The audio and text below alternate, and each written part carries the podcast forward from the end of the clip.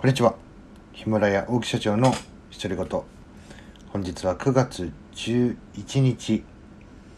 金曜日、花金。えー、今夜の21時、夏金じゃないですよ、花金ですね。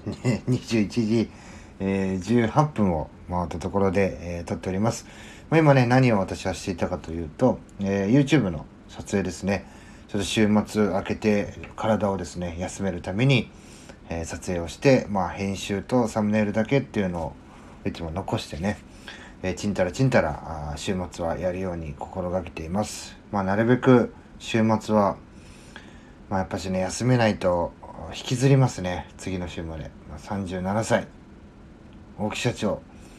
体力低下っていうね、ちょっと、全然笑えねえな。で、そんなような、ちょっと話をしていきたいと思いますけども、今日は、ええー、そんなような話じゃないな。何を話していきたいかというと、まあ、YouTube もそうですし、このヒマラヤもですね、えどんな人に、こう、私がね、どんな人に向けて発信をしているのかというのをですね、改めてお話ししたいなというふうに思います。えー、このチャンネル、ヒマラヤとかですね、また YouTube もそうなんですけども、私の10年のサラリーマン経験、あとですね、8年の経営経験ですね、これをもとに新たなチャレンジをする人向けに有益な情報をお届けしたいと。でこれからですね、就職する学生、中間管理職の方々、会社員の方々、経営者を目指す方、転職や昇進を控えている方々など、またですね、それ以外にも、こんなことが起こっているのかっていうですね、経営の世界、えー、独立企業の世界ですね、まあ、興味本位で見ていただいて知らない世界を知っていただくきっかけに、この大木社長のヒマラヤとかね、YouTube チャンネルというのは、あの、なっております。まあ、コメントとかね、えー、評価とかね、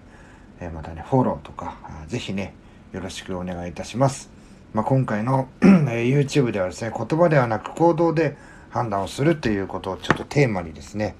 え、話の方をしております。以前ですね、えー、あの勉強をしたその先にという YouTube での動画がですね、ちょっとね、僕からしてみたらね、10倍ぐらいのちょっと再生回数になったり、チャンネル登録者も増えたりとかをしていたので、えー、次も次もってね、ちょっと、あの期待をしていたんですが、えー、その、ちょっとね、再生回数が増えた次のね、投稿はね、日常に戻っておりました。まあね、現実。まあ、こんなことをね、こう、プチでね、こう、何、何十倍とね、再生回数が増えることをこう細かく細かく繰り返しながら、えー、年内にこう1000人 YouTube は1000人ですね。このヒマラヤは50人。ここを目指してね頑張っていきたいなというふうに思っております、えー、それではですね毎日配信1日3回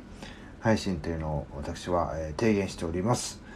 え明日も配信します。ネタが切れるまで毎日配信明日もぜひ聴いてください今日も最後まで聞いていただきありがとうございました。また次の機会でお会いしましょう。さよなら。